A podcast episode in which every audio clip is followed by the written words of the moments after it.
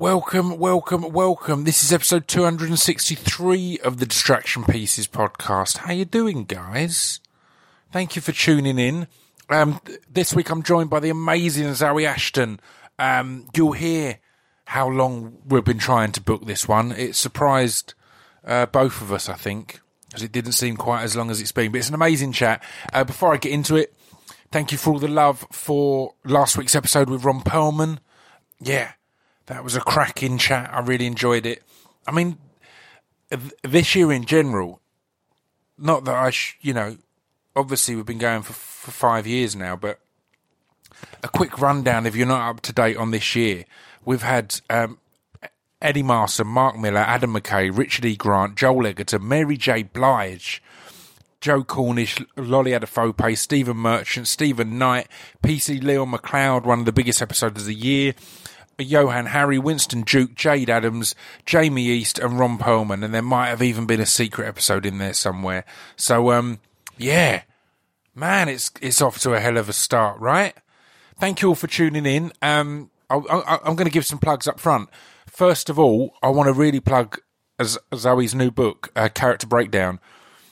I'm adoring it. I literally, we recorded this podcast on a Tuesday.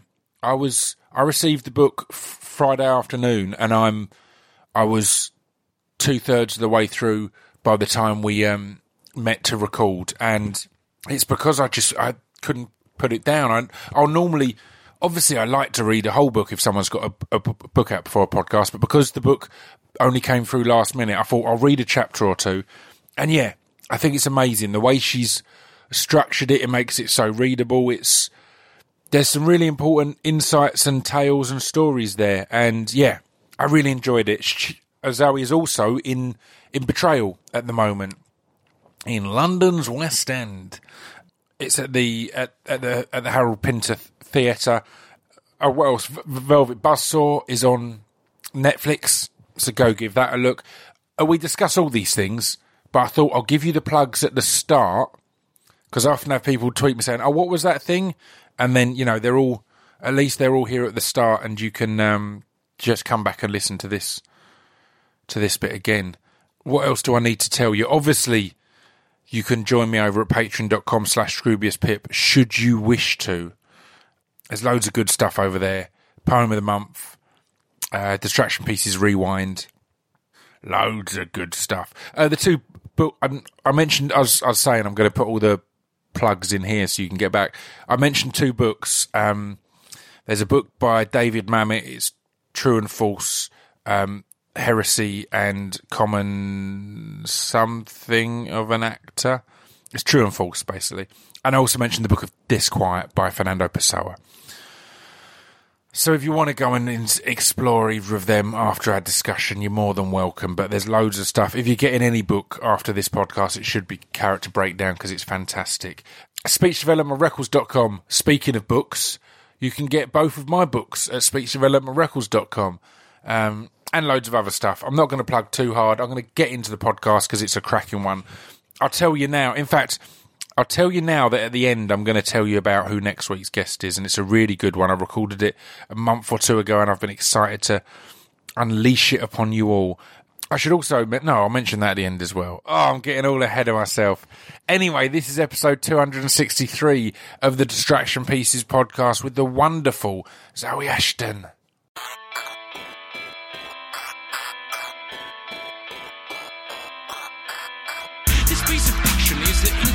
Distraction pieces. This piece of fiction is the intro to distraction pieces. This piece of fiction is the intro to distraction pieces. This piece of fiction is the intro to distraction pieces.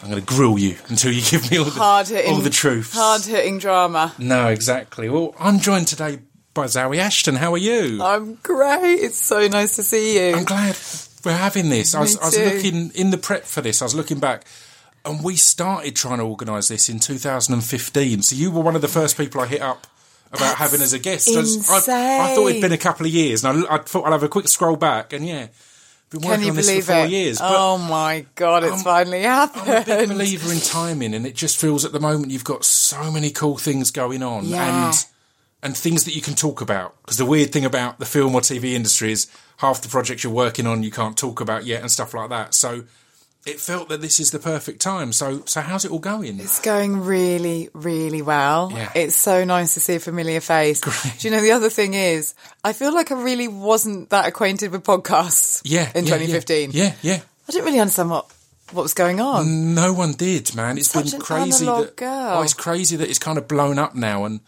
I was saying to a friend the other day uh, because I've I've I won't go into it, but I've been doing a podcast magazine as well, and I've been having all these meetings. What's a podcast magazine for God's It's just sake. a magazine about. I'll give you one. I've got one on me. It's called it. Pod Bible. Um, and I, I've been having all these meetings with like high up people at Spotify and stuff like that. And I'm all the time. I'm like, just pretend I know what I'm doing. And a mate of mine kind of said, "Well, you know you do because you were doing podcasts before anyone knew there knew what it were." I was like. Oh yeah, I've just been kind of lying and, bl- and blagging it, and it turns out it's actually Turns out kind it's of know what's actually a going on. thing. Yeah, I, I I've always been behind the times on everything, and it's actually like a badge of honour that I wear now. But um, I remember when I didn't know what blogs were. yeah, But I didn't know what they were after they'd been out for a good yeah. four, five years. And I just remember saying at a, at a media type party to someone who was talking about their blog, I was like, "Can I just ask what what what is a blog?" Yeah. And you've never known silence like it. it's so key to be have the braveness to ask those questions though, and, and not feel embarrassed. It feels like that's one of those situations where there's someone you see regularly, but they're only an acquaintance, and you don't really remember their name. Yeah. But you see them too regularly, and Yeah. blogs is the perfect example of that. You've Yeah. probably nodded along about blogs numerous times. Oh, yeah, many like, times. At this point, I need to kind of ask someone what What what is blog. this, but I am all up to speed now. I know what I know what podcasts are. Brilliant. I've done some, and I feel I'm I'm primed and ready for this awesome podcast. So It's- thank you for having me it's all been prep. It's all been training to get you to this day. Now, there's tons of stuff I want to talk about. I want to talk like we're we're recording this in the Harold Pinter Theatre, uh, where you're doing Betrayal at the moment, Yeah. which I've seen, I loved. I want to talk about. I want to talk about your whole career in in general because, as said, in 2015 you weren't in this play and No. also hadn't done your new book, which has blown me away. I've read oh, two thirds of it, I think now. Oh, thanks, And I love it. I love the structure. I love the way you've approached it. It's oh. it's great. But so we will go a bit all over the place. But I guess before we get to that, I figured, or there's there's t- t- two things I noted before we get to that. The first is just a question of how often do you get emails or texts that have been auto corrected to Zane? Because every time I've tried to type your name on organised, I have to be really careful to make sure because it just all, always autocorrects to Zane. So it's a That's so funny. I haven't confusing one for me. I haven't had any texts or emails, but I get quite a bit of post yeah, with Zane. yeah, Um, and it's weird because that's not a normal name anyway. it's it's so it's like it's it's it's auto correcting to quite an obscure name as it is. It's already obscure and it's gone even more obscure. I I I like the Zane over the Zor. Yep. What's so interesting is um I think it- like for, you know if you have that thing on your phone that announces who's calling. yeah, yeah, yeah. On lots of my friends' phones, it just it says Zor, Brilliant. and lots of people call me Zor, and I just. It's the O and R that I'm missing from the Futuristic, though, spelling of my name. Yeah, it, feels nicely future. If, if it feels like a character in something, yeah, it's a good one to be true. announced. Yes, maybe that's my Afrofuturist um, kind of personality, my Yeah. persona. Um, no, Z- Zane is a welcome autocorrect Yeah. mistake as opposed to the Zora I all. love it. Well, that out the way. The other thing I wanted to talk about was we kind of came up on the spoken word scene We and poetry scene at the same time. We And I wanted to kind of because again, I figured you've probably talked about everything else career wise a lot, but this is something that's kind of almost personal to us in a way, and because it Totally. was, it was that same kind of era. So, what are your kind of memories of that? And is there anyone you remember specifically as a, a standout, or anyone you enjoyed back then? I remember you very much. Excellent, that's lovely. I remember uh, Zena Edwards, yes. Who's fantastic. she had a a- such a powerful presence on everything. Like the, the first time I saw her, it felt like kind of similar to blogs. I had to pretend I already knew who she was because Yes. I was like, well, obviously everyone should know who Zena Edwards is, and it just felt like that. I felt ignorant for it being the first time I'd seen her. Yes. Yeah. Who was the um who is the amazing woman that used to? She wasn't a well, she was a poet, but she used to sing with the guitar with Miles, her son. Yes. It was Miles and um, yeah, I can't remember. I know the exact She's a woman you mean. legend. Oh God, I can't believe that's escaped my tired brain. Anyway, it'll come Yeah. back to me as we go. It, my memories of that time are so random. It's Yeah. so interesting to see now Yeah. what a scene the spoken word poetry scene is. It's, a, it's an actual scene. Back Yeah. then, I don't know how you feel. It wasn't really a scene. No, you It- really had there to wasn't dig much deep. public consciousness. You had to really dig to find where the next event was Yeah. and things like that. And and yeah, you, you you couldn't really find tons of it online. You had to go to one, and there'd genuinely be someone flying for another event. Yeah, yeah. And then you go to that and Yeah. try and and become part of it all. But I mean, it definitely wasn't being nominated for the Mercury Music Prize. You know what I mean? exactly, Not in this country. And, No. I, am going over to New York since being on the circuit in the scene and seeing what a huge world it is Yeah. there. You know, and you can you can be a celebrity on that scene. You know, there's Yeah. really well known people out there, and rightly so, because so many of them are incredible. But I just remember being 17 and a bit mad, and Yeah. just a group of us got together at college and we just used to write poetry together, amazing. create art in Yeah. bedrooms and hang out. I don't know who we think we. Who we thought we were? Do you know? I think we thought we were these beat. This we're trying to recreate that beat generation Yeah, sort of vibe, which obviously is just so beyond sweet and cute. Now that I look back, it's just so lovely. But um, we wrote stuff together as a little collective, and there was one day specifically where we ended up walking past the Vortex Yeah. Uh, jazz bar, which used to be on Stoke Newington Church Street, Yes. where I'm from. Walked past it. It's now Nando's. It's just still so sad to me that that happened. Yeah. Um, but it was this tiny, cool jazz bar, and we walked in and we went upstairs, and I think we were there literally just to try and grab a drink because it was the place that was still open. Yeah. And there was poetry happening Yeah, upstairs. Poejazzi.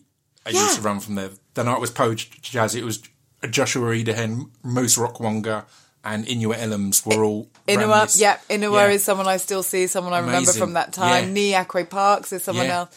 And I thought, hold on a minute. We've got literally pockets full of poems here. Yeah. Um, It's amazing that you were just why don't in we? and we blagged ourselves on the on the list to perform. Who did we think Yeah. we were? It's brilliant. I'd never have the confidence to do that now. I love that. And we went up and we each performed a poem. And the guy who ran them, John Paul O'Neill, obviously we both know very well, is so committed Yeah. to the poetry uh, scene and to the spoken word. And um, he said, "You guys should come back. And you should start competing." Yeah. And that was it. It's amazing. We just, I think I when I won the slam that I ended up winning, which made me at that time the youngest, I think either UK or London slam champion. Wow. Which you then took, I think. Maybe. I don't know. I did a few. It's it's it's it's such a mad scene, and it's a beautiful one because again, you've summed it up perfectly. There, I'll have people message me saying, like, "How do I become part of a poetry scene, or how do I start?" And at that point, no one was asking those questions. No. They were just doing it, No. and the poetry scene was f- f- five to ten people in a, a room above a pub or above a restaurant. It Totally. wasn't. It didn't have to be this big. I've planned it. I've got my experience. It was like just get and and, and where I was out in Essex, there was a few nights I'd go to that literally they've put some seats out in an empty room in a pub. And Yeah, that was it. But was it. you were seeing people like Kate Tempest and Yeah. people like they're all just and Hollie McNish and all these were there and yeah, just having this impact Isn't that and amazing? Yeah. I remember performing above a pub called um, Britons Protection in Manchester, Right. which is a really legendary pub in Manchester. But, it, you know, this tiny room upstairs, and it Yeah. was, you know, a pint, glass, put what you can in, and, you know, let's just all celebrate art in this very, very low key way. But again, like you're saying, the talent that was on offer was just, Yeah. it was mind blowing. And it's realizing both sides of it as well, because you guys having the boldness to just approach and try and get on the list, Yeah. you're going to think, oh, how can we be so bold? But equally, I know from the promoter side, they're scrabbling for people to get up and fill the slots and fill the time. So Right. it Isn't benefits everyone. So it is that kind of Yeah. people might feel, oh, I could never do it. It's like they probably have a gap f- for you to fill. So as long as you're up for getting that experience Yeah. and, and throwing yourself out there, it's a time that I remember so uh, vividly just for the sheer arrogance of youth. yeah, yeah, I look back on that time and I think that was the incredible confidence slash arrogance of youth. I would never deign to write a poem and say it in front of a crowd now. I think, yeah, I think the poem that I won, the slam that I won with, age 17, was written on the back of, um, like a fo- like a folder, Wow. like from college. Yeah, it yeah, was written yeah, on the yeah. back of my college Brilliant. folder. Yeah. Amazing! What It's- an incredible way to express yourself at that time. Yeah, it's a beautiful thing of the youth side of it to not have those. I guess it's to not have the self consciousness that would Yeah. restrict you now. Because Yeah. again, I look at. I'm doing a thing on where I'm going back through an old hard drive and reading some poems I've forgotten about 10, 15 years old. Amazing. And they're About the time we started yeah, trying to yeah, yeah, this podcast. exactly. They're- they're- yeah, exactly that. They're so cringy, embarrassing, but yeah, they needed to happen because it it was that boldness to feel again to feel genuinely.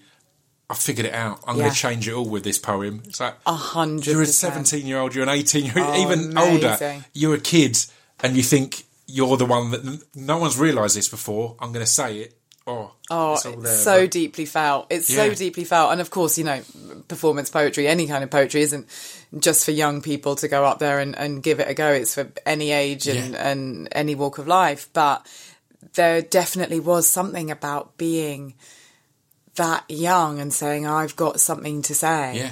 that. I want everyone to hear Yeah, and being encouraged for it, Do you know, not being 100%. told to shut up Yeah. and being at college at the same time and studying these texts and you know I was doing English language and literature at the time and studying Shakespeare and studying Toni Morrison and and going these are all incredible texts and and they're overwhelming and they're brilliant and I'm trying to connect to them and I'm you know also trying to find my place within this institution. Do you know what I mean? Because I'm having my own visceral response, but at the same time, I know I'm going to have to do an exam in however long on, and do a poetry. Literally, I'm going to have to do a poetry exam. Yeah. I was still studying That's for my poetry exams whilst performing poetry and trying to just fit into that institutionalized way of analyzing poetry, analyzing Yeah. language. So it was such a brilliant counterbalance to all of that, Yeah, you know, yeah, because I'm. I'm someone who's never really gotten on with institutions of any kind of nature, but because I had that world of my own, Yeah, my little secret world, I felt like I could apply myself at at college in a really different way and go right. Okay, I'll play the game yeah, because actually I'm living the game in another, you know, different dimension. yeah. I love it. That's fascinating because it, it it reflects your career or learning as as an actor as well. I feel because Mm. um, I'm reading at the moment. I'm reading um, the David Mamet's book, and I find it it's fascinating. And he's Oh, brilliant. very he's very anti establishment learning Yeah. and, and, and, and acting schools and acting classes and pro learning on stage in Yeah. front of the audience Yeah. with the crowd. Yeah. And you've kind of done both. I mean, Yeah. again, it reflects in the poetry as well. The fact that you were studying poetry, but then also out there doing it. So, Subverting so they the can say, time. "Oh, this isn't good," and you can go, "Well, it was good on Thursday night." So you can tell me on paper it's not good. I can tell you in the room it was good. So, Yeah. uh, what have you kind of, I guess, come to as your belief in in in in a process of of acting, of learning? Because as I said, you started acting at a very young age, Mm. Yeah, right? And yeah. you've kind of always done that, but then you still chose to go the academic route on Yeah, that. So what's yeah. been your what have you come to the a conclusion of, if any conclusion can be come to? Well, I mean, you've instinctively sort of picked it up then, I think, which is I I need the balance. Yeah. I like to know the rules in order to subvert the rules. I thought for a long time I 100%. didn't want to know the rules. Yeah. Because I am someone who has very strong instincts. And I was, as you say, someone who was already working from Yeah. the age of six. I Yeah. did my first job. It wasn't like I was just doing these classes, which were brilliant classes at the Anna Scher Theatre. And you've had so many ex Yeah, members on, on this, which I just love. Um, but it was work. Yeah. And I got to the point when I was 19, I think 20, and I've been at the Anna Scher Theatre for 14 years.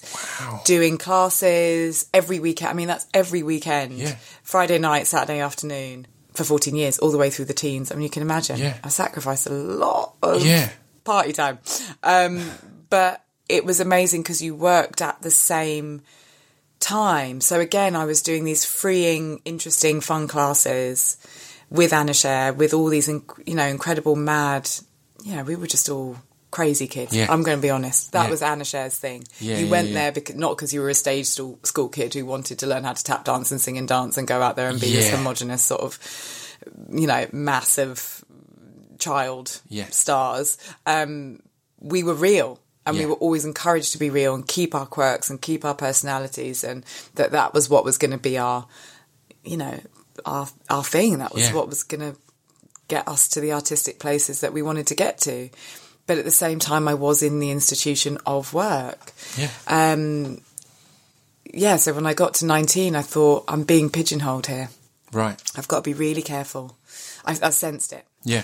Uh, I'm playing a lot of prostitutes. I'm playing Right. a lot of Yeah. thieves. Yeah. Uh, um, a lot of marginalised roles. Yeah. I know that I need to go and be in possession of the techniques if Mm. I want to really have longevity. Yeah, of course. And I felt that. And so I applied to drama school, not because anyone helped me to do it, but because I found a prospectus on the desk at college uh, in the common room Yeah. on a table. And it had three drama schools in it. And I applied to all three of them. I got into one. Wow. So that's oh no, I got into two, and I wanted to go to Manchester. Again, point being, as soon as I got there, I knew I was in a bit of trouble Right. because I knew the institution was gonna. Mm, I didn't trust it. It's it's such a tough one because the the first acting gig I got, or the first feedback I got on audition on an audition that I got the role for, was that the reason I got the role was because I didn't feel like a drama Yeah, student, and it was yeah. it, was an American series, but all medieval England, and they were saying ninety percent of the of the British casting was very Yeah. Shakespearean, Yeah, yeah, over the top, and I just went and did it because they said just do it kind of as you, but in their Yes. words. I was like, all right, I'll do that. Yeah. and that's what they liked. But equally, I think that can cause you to get l- lazy if you go, well, just you interpret it yourself. It's Yeah. it's a tough one. The thing I found great with the David uh, Mamet book is, I think it's I would be scared if I ever found something that that I just gr- agreed with hundred percent. That's it. Because then I'd probably think, well, I'm being blind here in some way. His chapter on casting directors, I didn't agree with at all because it's really negative. Every ninety percent of casting directors I've met have been absolutely amazing and to read his book. really positive people. But there's loads in there that has just blown me away. It's that kind of read a couple of pages and then sit there and think about it f- for a bit. So, yeah, I think it's good to have that. Learn from under as many trees as you can Yeah. and go, well, that bit's that's bullshit. That's that's frilly Yeah, nonsense, and yeah. that bit is is gold, I guess. I'm going to butcher a Jungian quote here. Yeah. I'm just going to butcher it. Go. Um, it's learn your techniques well, yeah, but be ready to let them go when you touch the human soul. yeah, And that's for me. That's my mantra. yeah, I I wanted to learn techniques. I knew that I was operating in an industry that I would have to work ten times harder to get roles um, in, and uh, that there is something about having a, deg- a degree. End, Yeah. of the, end of the day, having a degree, having a level of training. That if you're a woman of color running out onto the scene, you, I just, I just knew I'd benefit from Yeah. having it yeah, for myself. Yeah, yeah, completely. Knowing that I had something undeniable, yeah. that I had a training. Do you think it gives you a little backup of confidence as well to say, no, I've I've done this, I've got this qualification, I've got this, or I've got that, to kind of give you that justification, that reason to to be yeah, there. it's not it's not the confidence I need for myself, but Yeah. I just feel like again to dismantle the master's house, you're going to need to use the master's tools, Yeah, yeah, and that's yeah, it. Do you know what I mean? It's like perfect. I got to come out with the master's tools here. Yeah, um, they're not for me, Yeah. but I know what they are for, and they are helping me. You know, uh, breathing techniques and you know uh, techniques on learning how to approach a script. I'm, I'm still using to this day, I love that. but it was more that I knew I would just need it as a she- as some kind of shield, and Yeah. and um, and I've spent a long time since drama school uh, trying to really unlearn Yeah. so much that Yeah. um, that happened there because it can be somewhere that breaks you down, Yeah, and especially if you're confident and if you have a voice and you have a, a strong way Yeah. about you, you can be targeted, you know, and I, and I I was to a certain extent um, without playing tiny violin about it, but again. What was amazing is in my final year, you do your dissertation, right? So it's the same as any dissertation. You go away and you individually decide what you want to present that shows your three years of learning. Yeah. Um, but it just so happened at drama school, you can also do a performance based thing. It's not just written. So you have the written dissertation and, and you have the performance. And I did a devised piece with a friend of mine um, that was essentially like a feminist bit of agit punk theatre. Yeah. It was brilliant. Im- Still to this day, I'm like, it was brilliant. Yeah. And we got slammed. Oh wow. We got so slammed, and I was like, right, I'm not having this. So a few days later, we uh, remounted it at um, a theatre that used to exist in Manchester, which is just so sad it's not there anymore, called the Green Room, which was the most experimental theatre you Yeah. can get in, in Manchester, probably at that time. And we pitched it to them, and they were like, we want to commission this next year. Wow. And I knew that we wouldn't be there, but that was what I needed to I see, yeah. like you're uh, saying, to exist outside of those walls. Yeah, and it's it's knowing to trust your own instinct and and and and your, and your own strengths. I had a really weird a message on social media recently, and I, I never read my Instagram d- d- DMs for some reason. It's not there's so many social medias. It's not one that I keep as big an eye on. But I had a message from someone who was saying that, they had listened to the podcast and it had made them decide to get back into acting, and they went and had an audition, and they performed a, a one of my pieces in the way I perform it in, in one of my music videos, and they got the role, Amazing, and it was amazing. amazing and inspirational. But, but also, it made me go, I need to remember what my strengths are as well. I'm doing all this to try and learn how I am as an actor, study all these different books, and try and develop because I've started so late. Yeah. and it was a little reminder to go. Well, maybe I should be bringing a bit more of that in into the right rooms, into the right auditions, and going. Here's what I can do. Like I, this is if someone is going and playing me in an audition and getting the role, then Why can't it was a I little just reminder play of me in the audition and get exactly. It's, That's it was a nice little inspirational reminder to go right. There's strengths that I'm ignoring at present because I'm so obsessed with the techniques and finding these characters and finding all this. It's like right, I've, Yeah. you know, there's the spoken word background, there's stage, there's all this. It's Yeah. it's a fascinating one. It's well, self awareness is something you're really supposed to keep at bay when you do Yeah. what we do, you know, Yeah. because you have to do the thing and Yeah. leave it to the audience to decide what what it is. You know, there's no point going in and patting yourself on the back, Yeah. or you know, equally tearing yourself down when you're in the middle of doing a poem or a monologue or a song or whatever.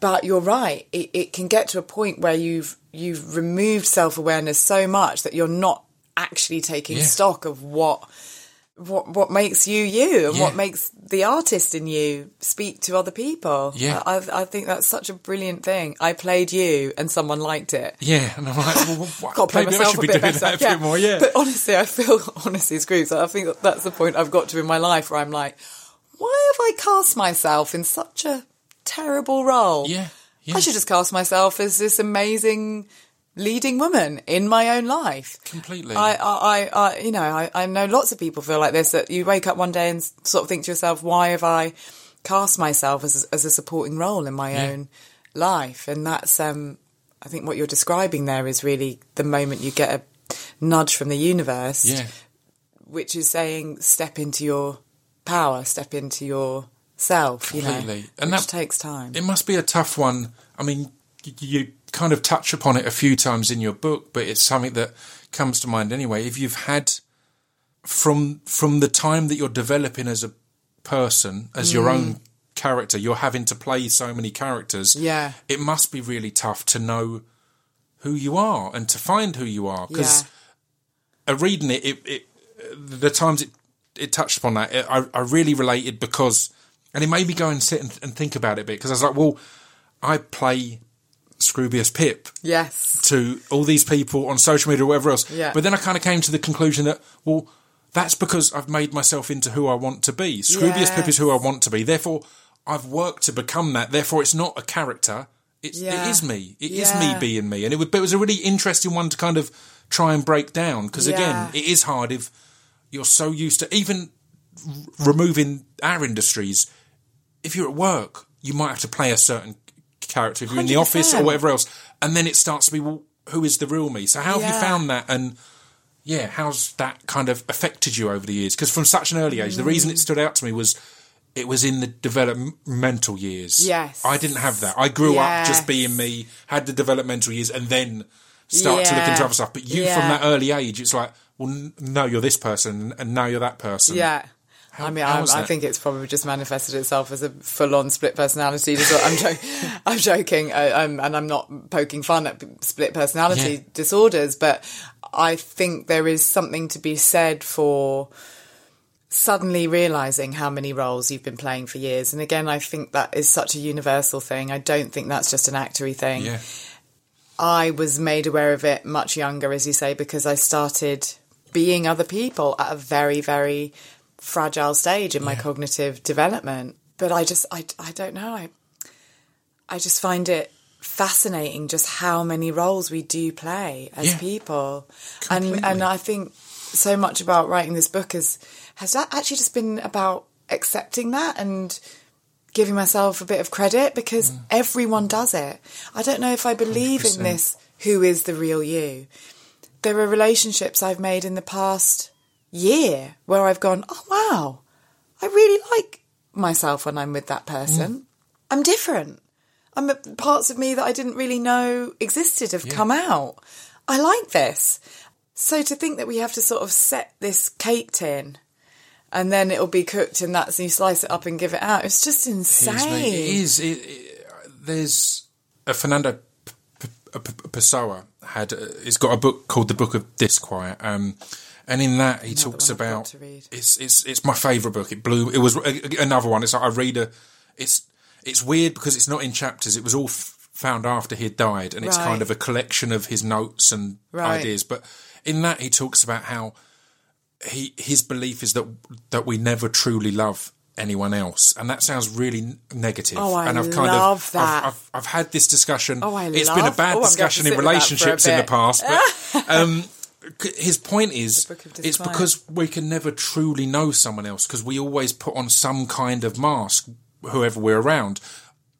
I will be different around my old schoolmates than I am around my on set mates. I'll be different around my mum than I am even around my dad potentially. yeah, of you know, course. It doesn't mean anything's false, but it means that the person that we're madly in love with is the version of them that we've created in our mind rather than the reality of them because we can never know the reality of someone. As you said, there probably isn't a reality of anyone. We don't, th- Mm. That true you, that true self. And it's always blown my mind. And every time, often I'll try and talk about it again. It's not gone down well when like there's been a new relationship and we're having a late night chat and I'm going, yeah, I don't really You know believe I- in love. you I don't think I it's a, could never truly love you, right? and you could never truly love me because you will never know me. It's like, all right, this sounds like a great relationship. But, um, but it's a fascinating one, and it plays to what you were saying there of the real you. Yeah. it's a fiction. It's a fiction to you and to everyone else, but Yeah. it's, it's not negative. The point I always try and make when explaining that topic is I'm not saying it as a negative thing. It's just a reality that yeah, we've got all these different versions and and and and parts of ourselves Yeah. that we don't necessarily want to show to every person that we meet, and rightfully so. I agree, and uh, and you know, as I start to talk about the book, and I haven't talked about it that much. This is probably like the fifth time Yeah, I've talked yeah. about it in an interview situation where, and the talking about it is the understanding it for me. Yeah. Um, I I didn't share it really when I re- first wrote it because I was too scared. I, I was it was secretive. It was my thing, and also I had to really try and convince my brain that it wasn't actually happening. Otherwise, I think I would have gone into meltdown. Yeah. But every person I talk to, who's an intelligent and and an open person like yourself. Gives me like a um, another title for the book, Yeah. and that's what I use to try and understand it. And what you just said then, the real you is a fiction, Yeah. could be an alternative Yeah. title of my book Completely. because I do believe that. I um, have been listening and um, watching a lot of videos uh, of a brilliant relationship counsellor called Esther Perel Right. in Research for Betrayal, which I'm Yeah. doing now. And she talks about love, obviously. She's a relationship counsellor. Yeah. Love, the complications of being in a relationship with someone else. Mm. And specifically, when I was watching Suffer Betrayal, what potentially that moment is when you look outside of the relationship Yeah. you know, w- you know, infidelity is an unfortunate and inconvenient truth. We are Yeah. primal beings and we're interesting, complicated beings. And she talks about when you try and look outside of a relationship or when you have love and you start looking for other love outside of that love what you could what you are potentially looking for is your other self. Yeah. that it's actually not about that other person. Yeah. it's about you fi- finding or needing another self. So i completely agree with you on what you Yeah, said there. I i don't know that it's a fact of not ever being able to love someone else but i do believe that loving someone else isn't as simple as here's someone standing in front of on, in front of Yeah. me and I love them. Yeah. It's always related to where you are Yeah. individually as yourself. Completely, completely. So, how is it? Um, I, mean, let's uh, let's get on to betrayal. How is it to be part of of of something I, I like that? Because it's it's an amazing piece. It's an incredibly intimate piece on stage. There's only th- three of you in in in the main roles. Um, and again, it's it's it's Charlie Cox and um, and Tom Hiddleston, so it's huge names. How's that been to kind of lose yourself in that and f- find the character, and then equally maintain the character for an extended run where you're doing it constantly, week after week, a couple of times a day on some days. How is that all as a process? Uh, I think we're just held up by Harold, to be honest. Yeah. The pin, the pinter of it all is is so deep. Yeah. His work is so deep, and Yeah. it's addictive. And the three of us are such a we're such a team. We've actually been nicknamed the Thruple. Great. It's, it's Love actually a thing. Thruples. Yeah, yeah, yeah, yeah. Um, because since day one, we've just we've just really bonded, and I can honestly say I've never been so happy at work. I, it. never say that. Yeah. It's really important to be able to say that sometimes. Yeah. You don't have to be miserable at work. I thought that was just something that went along sometimes with being at work, which of It's such a British thing. Which that, of course if you're not is. miserable in a job, then it's not real work. it's not real work. Yeah. Come on, what are you doing? You're just having, just having a laugh, aren't you? You're getting paid Yeah. for it. But this is honestly one of the most transformative experiences I've ever had, and and I think that is because we are three actors who are all very very similar ages to the character. You know, it's all very real. It's Yeah. all very. I mean, Harold's work is just so brutally beautiful that I just think it just goes to the core of people. You know, when you're Yeah. really talking about people, you know, if we're going to do play about relationships, let's not all be riding unicorns and, you know, Yeah. blowing heart shaped bubbles out of our Yeah. asses. Let's actually go into what loving Yeah. is about. And like you're saying, where it can take you in, in, in, in your emotional life. Yeah. And this is a play about a woman who has a set, you know, it's not about her specifically, it's about three people, but I play a woman who's had this affair for seven years and kept it secret from her husband. And she's having the affair with her husband's best friend. And there's a betrayal between the two of them, obviously, because their relationship is so strong. And that's life. And the Yeah. way Harold writes is so poetic. In Yeah. fact, I've got a book of his poems up there, and he's a poet. Yeah. Yeah. But he also understands that where there's love, sometimes there's also hate, and there can be violence, and there can be self hate, and there can be um, tenderness, and there can be brutality, and um, and I think we've just all really absorbed it and getting it right, getting the way he writes right, along with the pauses and the silences that just, you know, I mean, they make my stomach drop out every Yeah. night because it's so hard to just shut up on stage and trust that it's going to carry. But it's, um, I think it's really gotten under all of our skins and we're just loving it. It, it, it, must be amazing to have a piece to work with that you can have that much faith and trust in. Again, Yeah. another thing in the book I'm reading at the moment is just saying it's not being disrespectful, but it's saying the actors, it's not your job to make the play good. No. It's your job to s- perform Yeah. the the actions and needs of your character. Yes. Everything else, that's on the writer. The player's got that covered. If it's That's rubbish, it. will be rubbish. You That's can't solve that. If it's That's it. great, it. will be great. That's it. Almost in in spite of what you do up there. You know, you it. can you can bring the most out of it, and That's it. that's what it feels like with Pin. It's just the thing I loved uh, when I came along was the amount of laughs that aren't played for in any way. Yeah. You know what I mean? It's just it's there, and none of you are playing for laughs or doing anything to push the laughs. You're playing it all as a reality, and there's so many points that you shouldn't be laughing at it because it's a really dark, harsh thing I that's been said, and you're like, Do you know? And, Pin, and Pinter called it a comedy. Yeah, yeah. He called it a comedy, and you think, how can this brutal, unbelievably sad play be a comedy? And that's Harold. Um, and it is. It's really, really funny, and it's also what's the word I'm looking for?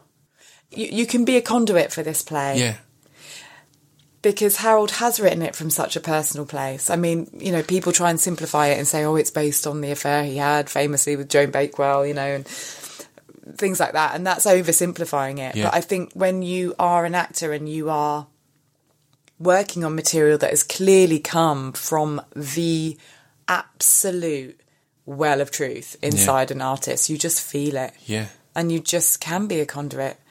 You you don't have to redraft it as you're going, you know. completely. And you forget to work on good writing, as you know, as an actor is it can be really, really rare. Yeah. And you do end up playing a couple of roles. You're like, oh god, right, I'm an editor here. I'm Yep. to cut that line, right, and get rid of that. Oh no, that's terrible, right? I'm going to have to be a sort of producer on this line, and Yeah. you know, end up making sure that I've got an interesting outfit. Because actually, when I say these words, they're so boring. How's anyone going to stay awake?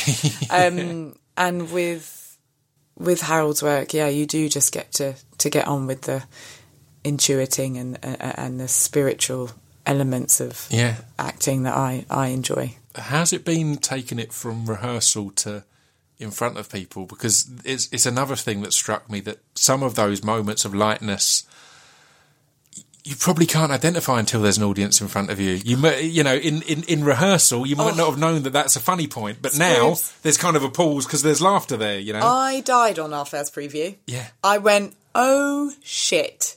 Everyone else is in a comedy and I'm in a drama. I was like, oh no.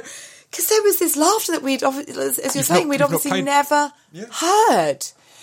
And I thought, oh, great. I'm just the woman who comes on and is sort of wringing her hands and sort of, desperately, you know, emoting all over the place.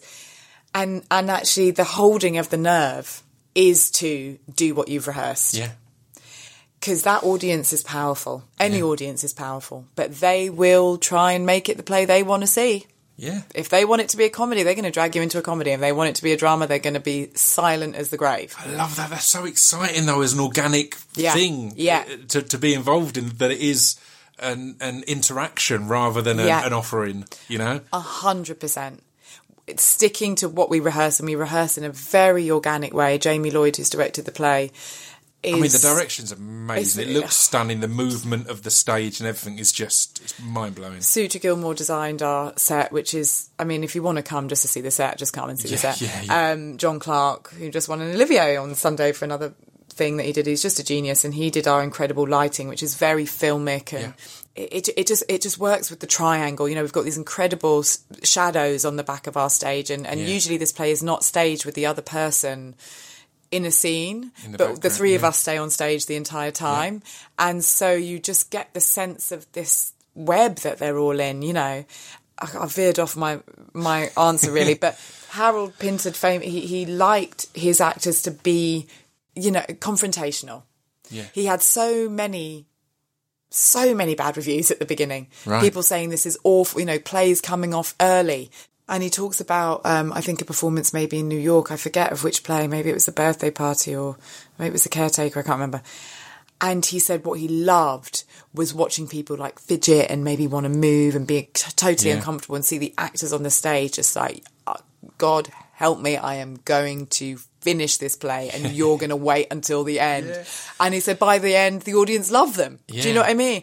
I think it's a real lesson as an actor when you go, you cannot work for an audience. You have to work Yeah. for the truth of what you've created and just trust that the response you get will be the truthful response and the right response. Yeah. I love that. It's being it's it's having f- faith in in the art of it all, I Yeah. guess, or or the balance of the art of it all and the awareness that it's a it's a performance. As I said, the the crowd are part of it. It's it's submitting to that, but knowing that you're Yeah. Here's what I set out to do, and here's what Exactly. here's what works. Are you? This bit's going to be a bit weird. I made a note of it, and I tried to word it so it doesn't make me sound like a psychopath. but, um, are you a fan of art? Because uh, Velvet Buzzsaw, I I really enjoyed, and Oh, it's it's amazing. you. Look at the at the art world. It was great. The year before, a film called The Square, Square, came out, which is also a. Ruben, it was yeah. my film of the year. It's Yeah, just amazing. same. but I also really enjoyed Random Acts. And the weird part here that makes me sound like a stalker is I went to the opening of the Tate Britain and I remember seeing you there. And we didn't particularly know each other, but I'd watched Fresh Meat recently, oh, and I was I like, I was like, "That's the gal off Fresh Meat, isn't it?" Oh, and kind of so it made me think. It, it then when Random Acts, which is a lot of art stuff, and when this came out, I was like, "Well, yeah.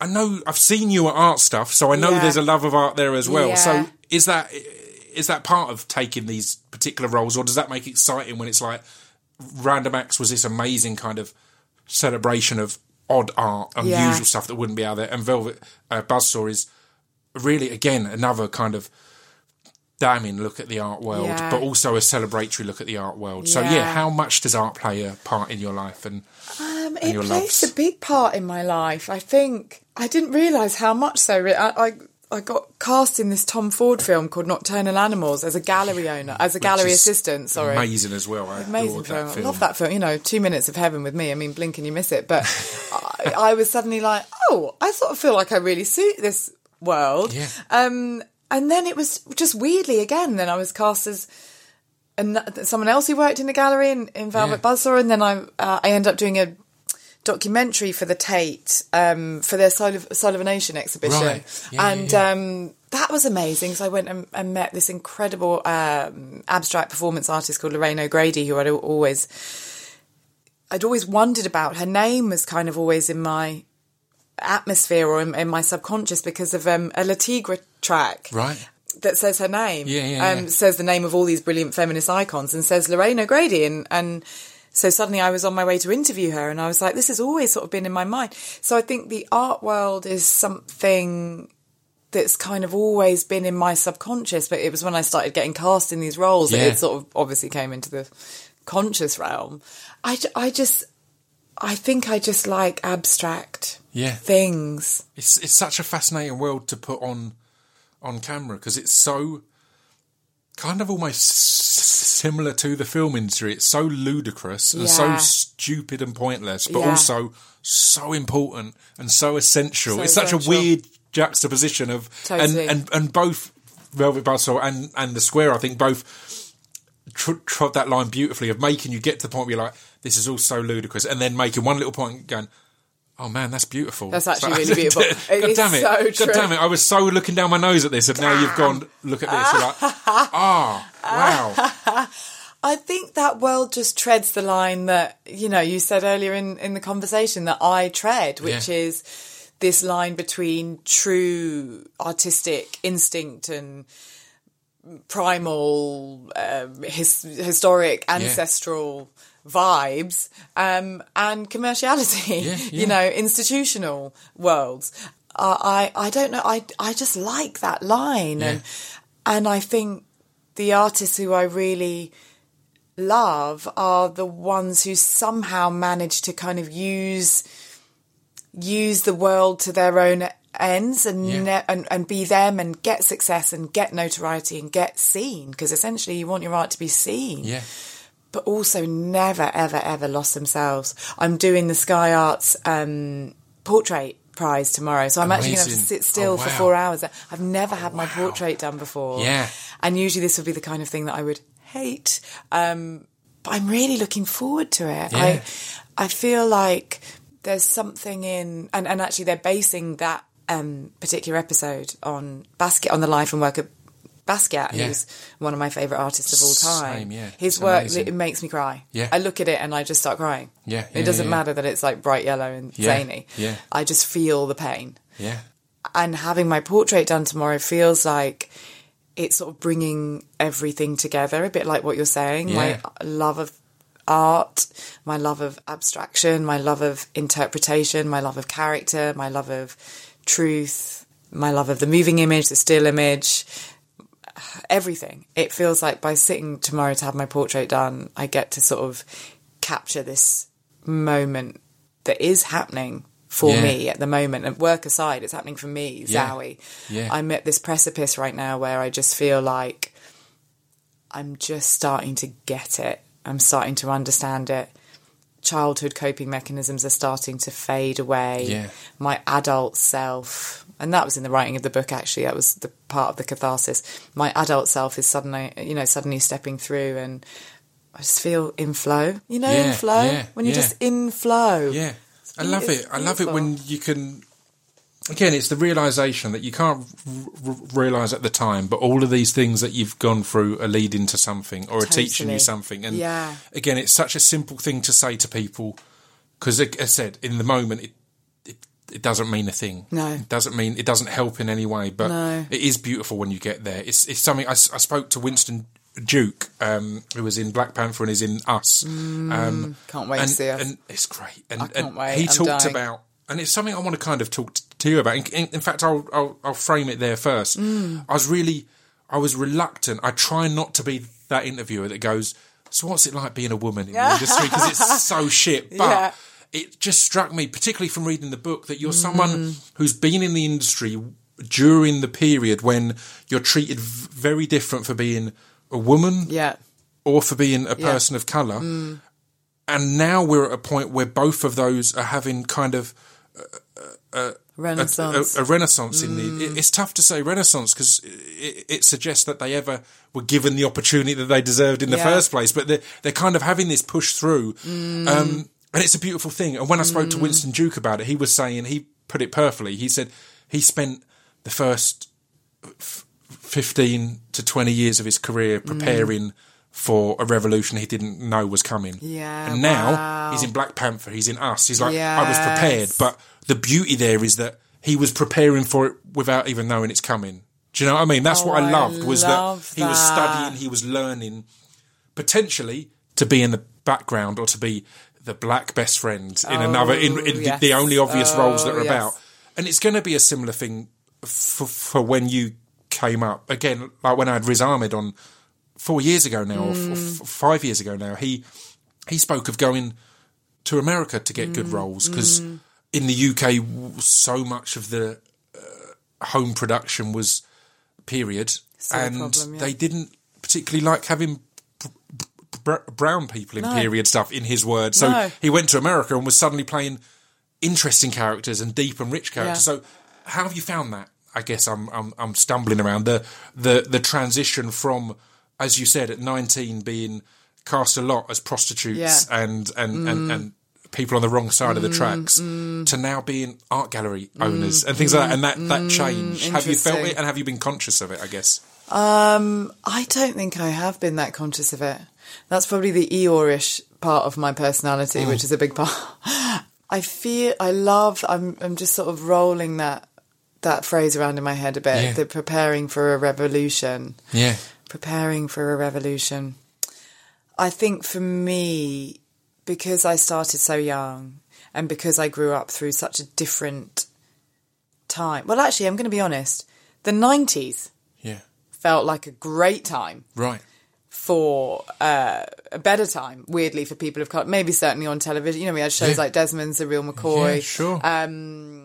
There felt like there were lots of TV hosts of colour. I don't know. It just and then it kind of went south a bit, and you never saw black people on TV ever. Certainly Yeah. not It playing seems to be that weird family, thing of them going, "Oh, done family dramas. Yeah, Oh, we've done that now. It's like, you mean you've done done that? There's We're there's a lot more. Here. Yeah, yeah. Hello, we haven't gone Yeah. anywhere. So I think for me, again, because I started as, at such a young age, for me, it's all it's been about the human revolution. I think Yeah. it's been it's been about my own personal human revolution, and that is what has led me to the work that I'm supposed to be doing. I tried to stop at the end of 2017. I'm sort of telling everyone, and there's not really any reason to tell anyone, but yeah, it's part of my journey. I tried to quit acting. I Yeah. thought I'm not suited to this. I don't feel like there are many artists left. I, I, I don't know where the work that is going to make me feel super nourished is, Mm. um, because it's just certain work that I just know I'm meant for and that I can do Yeah. again, I can I consider myself to be an abstract artist, and if you are a woman of color and that is the work you want to do, I've found that you can struggle because there will be doors that open to you if you are offering up a literal story of your experience.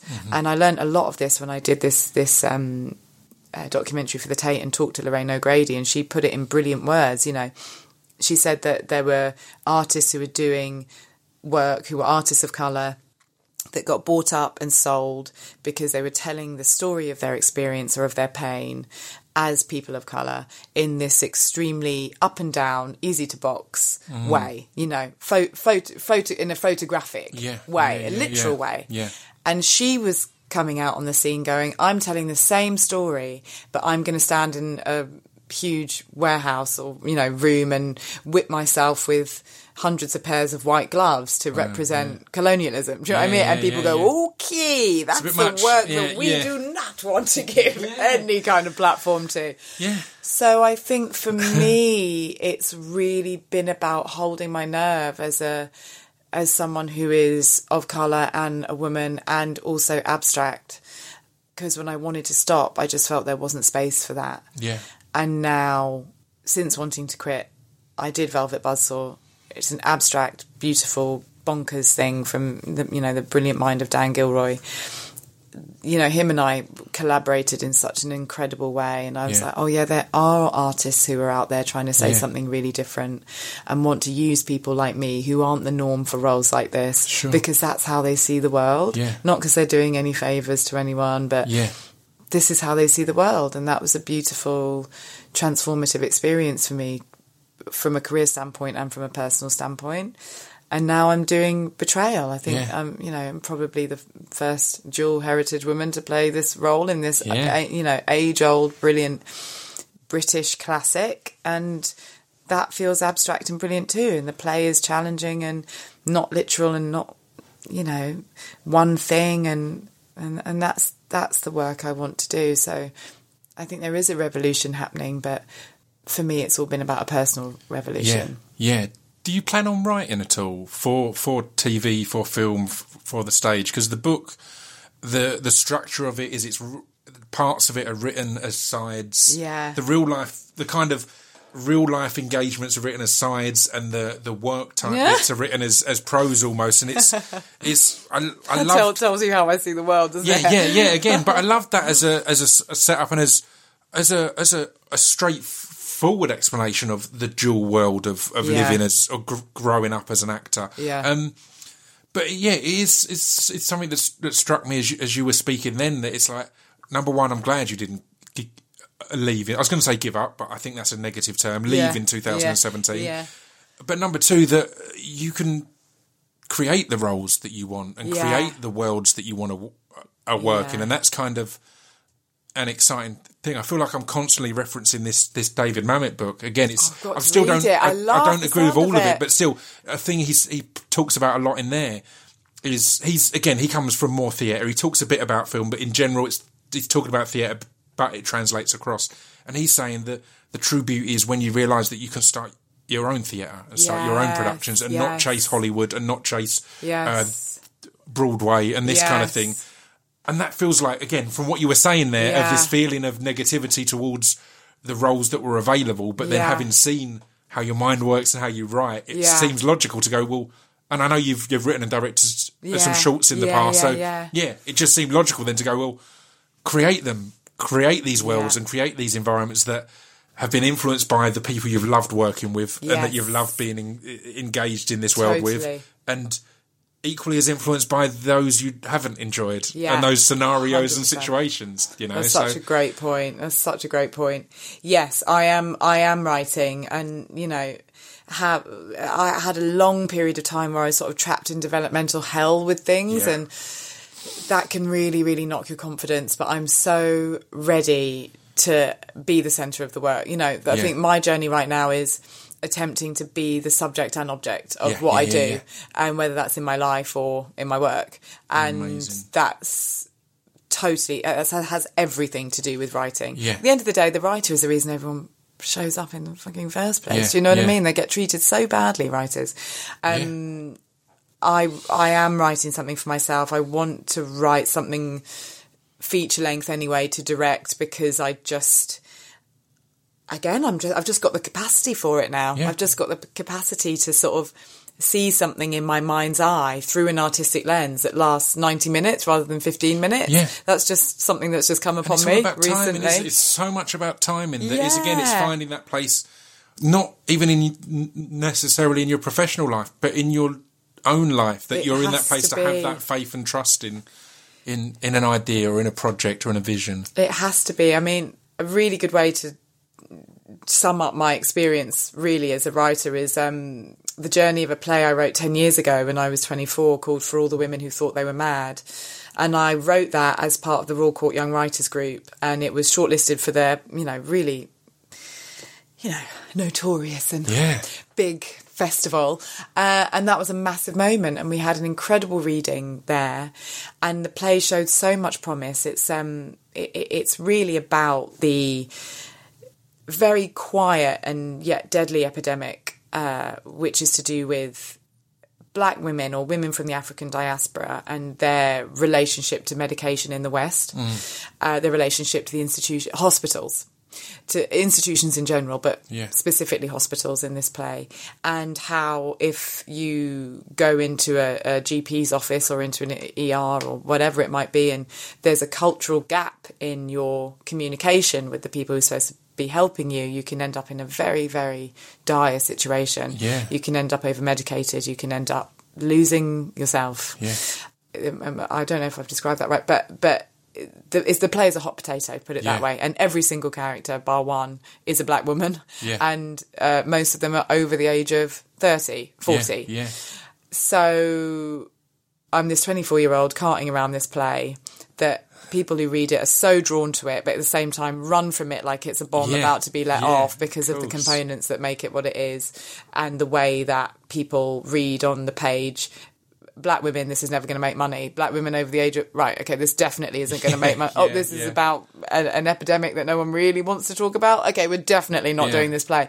And I had this really weird. I was sort of 10 years in the wilderness with this play, to be honest, mm. because people didn't want to do it. Again, I like I said, people were so attracted to it, loved it, wanted to work on it, wanted me to workshop it, all this stuff, and would never commit. Yeah. And I thought, this is starting to be a fucking, this is a metaphor here. Yeah, This is yeah. such a long time that I'm receiving this treatment. Yeah. This is a metaphor of what's happening in my industry Yeah. Yeah. um, and the way the women and the peop- the people in this play are being treated is exactly what I've written about. Yeah. This is just be this is too meta really for me now. Uh, and I tried to put it in a drawer and walk away from it. And a brilliant company called Hackney Showroom made me bring it out. And suddenly, ten years later, we're doing a production of it completely independently. Fine, in you know, we producer has reached out and we're funding it, and we're doing it at Stoke Newington Town Hall at the end of this year. But then also, it's going to go on at Soho Rep in New York, which is one of my favourite theatres. So it's sort of again, it's just that holding your nerve thing Yeah. if you've got something to say that is not the norm, you, Yeah. you might have to wait a bit a bit longer. So I, that's a really long way of saying my relationship to writing now is it is about being the object and the subject and trying to make work as independently as possible It's rather beau- than wait for the you know Yeah. the invite. It's beautiful because again, it's that it's having faith as we started, kind of Uh, in in in your in you in your voice and what Yeah. you believe the art to be. Because at the end of the day, it is art. So there's going to be people who don't like it. Yeah. and that's the that you can't l- l- let that dampen your enthusiasm. Obviously, you can analyze and you can you know r- reassess, but you can't l- uh, let it dampen it. And yeah, I love that. That ten years on, it's like no, it's still still there. It's and and it's going to happen now. It's going It's to going to happen. It's going to happen in two places at the same at the same time. Yeah. It is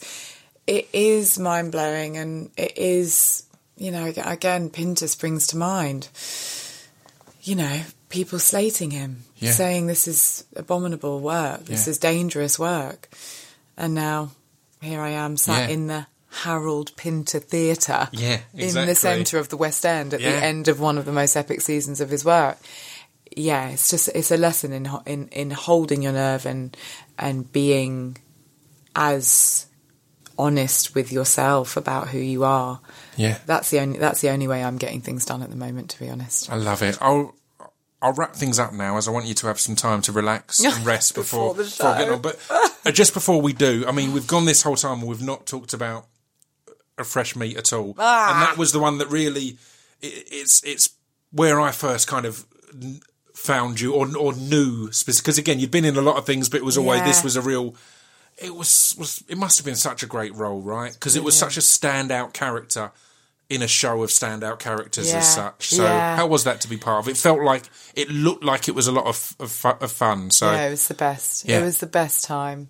You've you rarely get chances in your life to have a coming of age again, and every single one of us on that show did. Yeah. because we we ha- we did have a second studentdom yeah, as adults. yeah, yeah, completely. It was just it, it was it was just one of the best times of my life and to have your head go above the parapet which is really what happened at that time like you're saying you know you're slogging away and doing the whole thing and you know as the phrase goes it takes a lifetime to become a newcomer and that's Yeah. all fine but you know I'd be- already been working 20 odd years and then suddenly your head yeah. goes above the parapet with something like fresh meat it Yeah. was Oh, it was am- it was amazing because you and want the beauty that of it to being happen such an with something you ensemble love. piece as well was the Yeah. thing that got me was there an wasn't ensemble, there's not yeah. really a lead every No. character you could wh- whoever watches it could see someone else as as the lead and that's 100%. again that must be a great thing to work on because it f- feels like it probably takes a bit of the pressure off because no Yeah. one is and it takes ego away as well because no one is 100%. walking around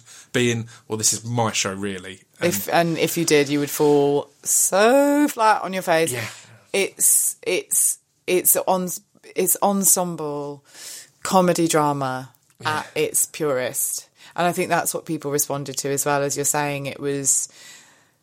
I don't know. I think it was reminiscent for people of something like the young ones, Yeah, you know, something like and only fools and horses. You know, Yeah. you just think these six people, you know, these few people, they look I think we did. We, we look quite sort of shambolic in lots of different Yeah. ways, and that's what gave it its sort of culty yeah edge. Yeah. Um, Vod was a character I never ever expected people to take to their hearts. I was so scared that I was the one ruining the show. Yeah. So as unhelpful it is as it is to think in an ensemble I'm the best, I realise now it was also unhelpful to think you're the worst, you know. And so I had to have a Yeah. proper conversation with myself halfway through.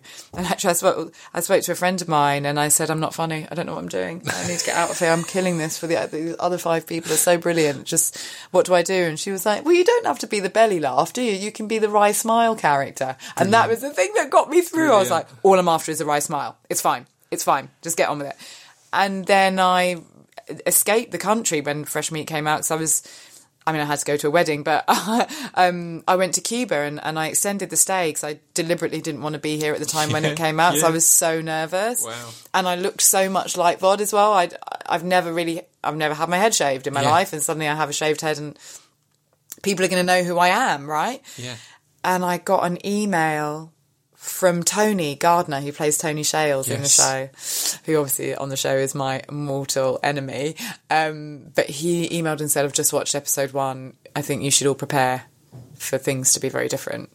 I thought, what does that mean? Does that mean people like it? wow What's going on? yeah And then next thing you know, VOD was a thing. I VOD is that. God. yeah It was it was a thing. It was it was a massive confidence boost because I was sure the choices that I made were just too hammy, too weird.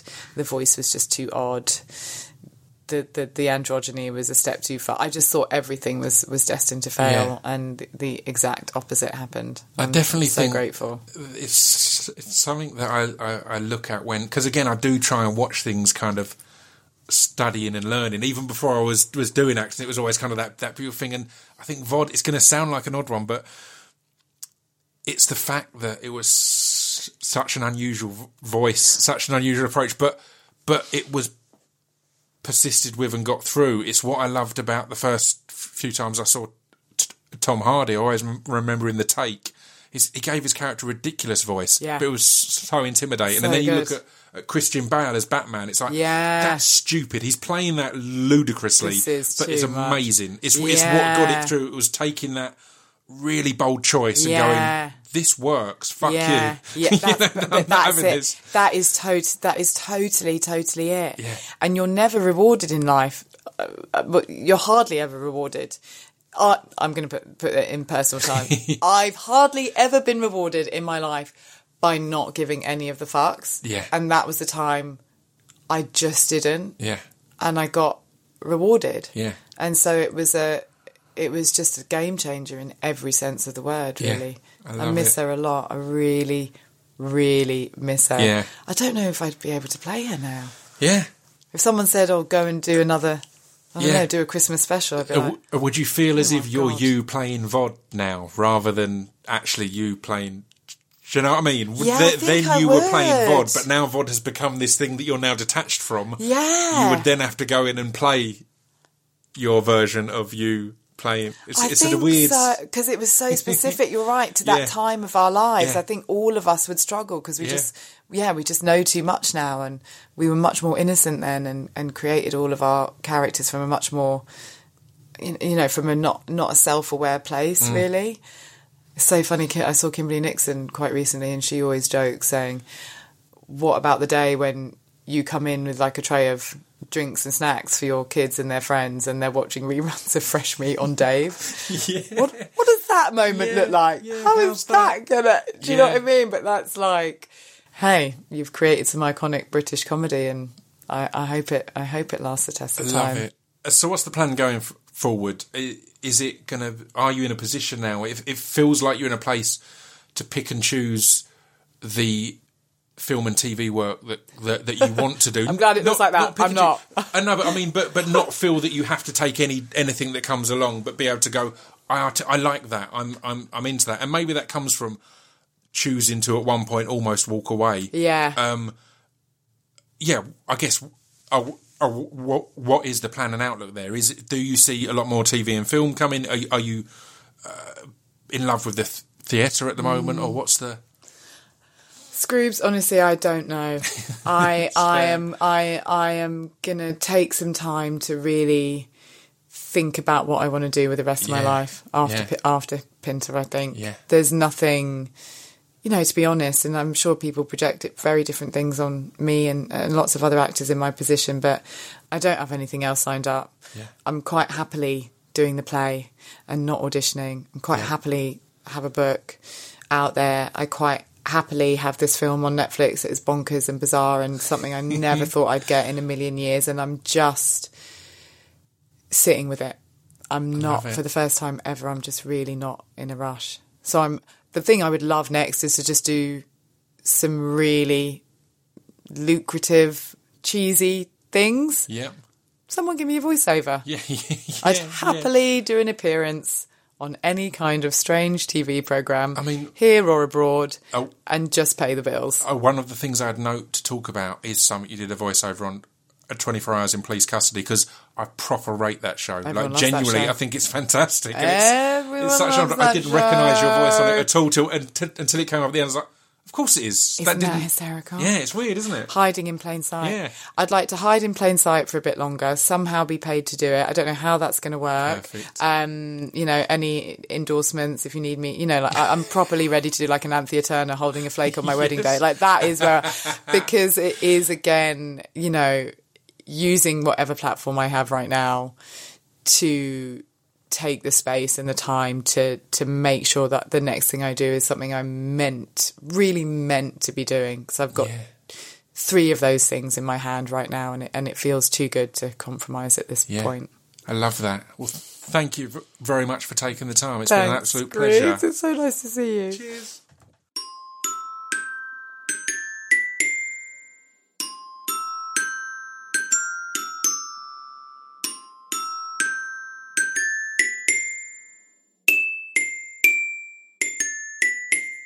You've been listening to Scroobius Pip's Distraction Pieces. There we go. How was that?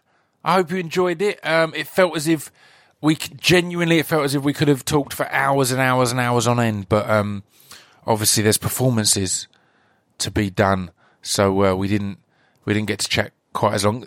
Zawe was on um, whose podcast did I listen to? On I think it was on Buxton. Not sure. It was on someone. Um, and she talked about dancing with Prince. And I, obviously, I'm a massive Prince fan, so I wanted to get into that, but um, I didn't get around to it. Oh, the other thing that we mentioned, I said at the beginning, I'd mention, I'd plug all the things. I briefly mentioned Pod Bible, which is uh, the the the UK's first and number one podcast magazine. It's available online now and physically. Um, it's free. So head to podbiblemag.com and you can check out Pod Bible. Um, yeah, next week's guest is the wonderful Nish Kumar. It's the first time me and Nish had, had sat down together, and it felt like sitting down with an old friend. Um, I don't like to tell people the guest too far ahead of time, but the week after Nish is an old friend of Nish's, so that's a link of some sort. I'm tired, okay.